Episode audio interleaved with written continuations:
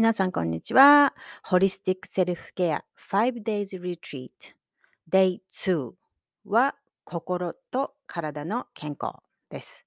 今日も正直に答えてください。えーまあ、今年ね、1年を振り返ってみて、あなたの肉体的な健康を1から10で測ってみてください。1が最低だった。10が最高だった。何点でしょうか？そして、メンタルヘルスはいかがでしょうか？精神面ですね。これも1から10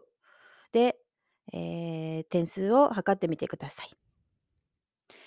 あー専門家にね、見てもらった方がいいかもって思っている箇所とか場所ね、とか、検査を受けた方が良いんじゃないかなって感じながらもやっていなかったり。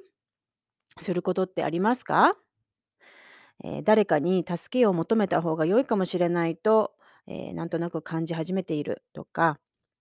あの、まあ、こういうふうに思ってるんだけれども、うん、ずっと時間が経ってしまった忙しくてっていうね、方なんかも多いと思うんですね。そういった違和感、これはなんかいつもと違うかもって思ったりとか、もうこれ以上、えー特にメンタル的なこととかね、これ以上ね、自分ではどうにもできないとか、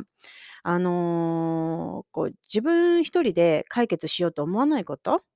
誰かに助けを求めることが何にも悪いことでもないし、迷惑でもないし、どうしても日本の方って人に迷惑をかけちゃいけない、こんなことを言って困らせちゃいけないとかね、あると思うんですけども、まずはね、信頼できる身の回りの人に、私こういうことで悩んでいるんだけどって言って、でも、まあ、周りの人はね、専門家ではないんで、ベストアドバイスっていうのはできないと思うんですよ。ただ、話を聞くっていうことはしてくれると思うんですね。あなたのことを大事に思っているお友達だったり家族だったりっていうのは話を聞いてくれる。で、こうリリースする、話すっていうことでね、ちょっとね、気持ちが楽になるっていうことがあるんですよ。で、そうした上でですね、一回こうこう息をこう抜く抜く気持ちをちょっと楽にした上で、じゃあそこから専門家にね、えー本格的に相談してみようとか、カウンセリング受けてみようとか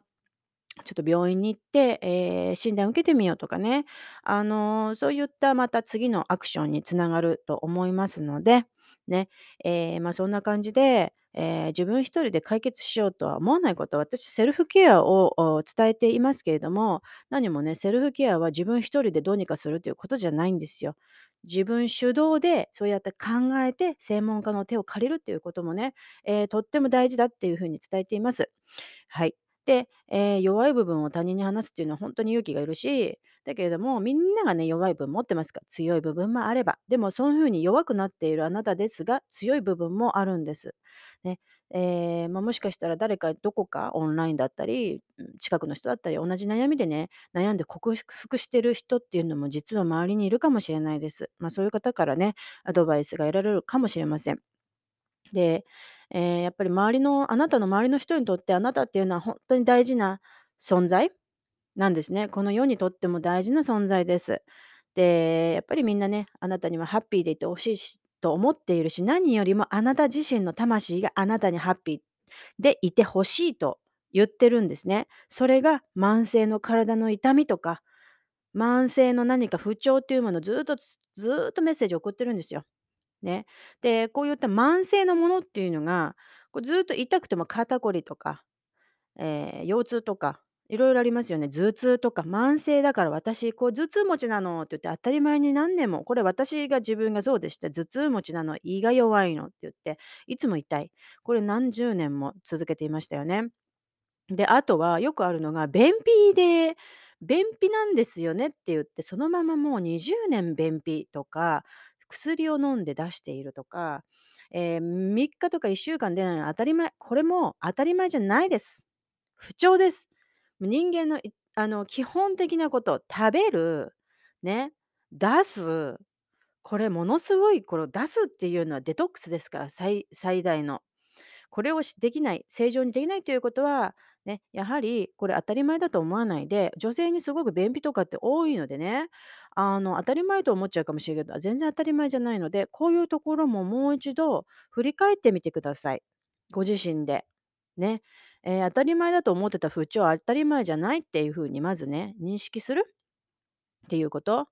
ね、今回は今月、最近、今週、今月、マッサージに何回行かなきゃいけなかったでしょうか？あなたは。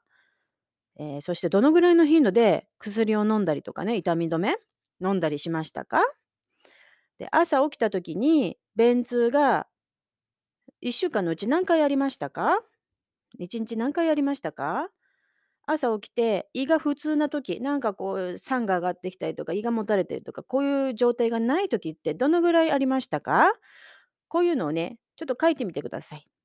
で、その他にも、こう体はね、こう割と頻繁に動かしている方か、例えば近いところを歩いたり、階段を使ったりしている方か、それともエクササイズを週に何回かしているのか、こういう風にエクササイズのね、どのぐらい体を動かしてるかっていうのもちょっと書いてみてください。そして食事のバランスはどうだったかな？食事、ええ、1週間を通して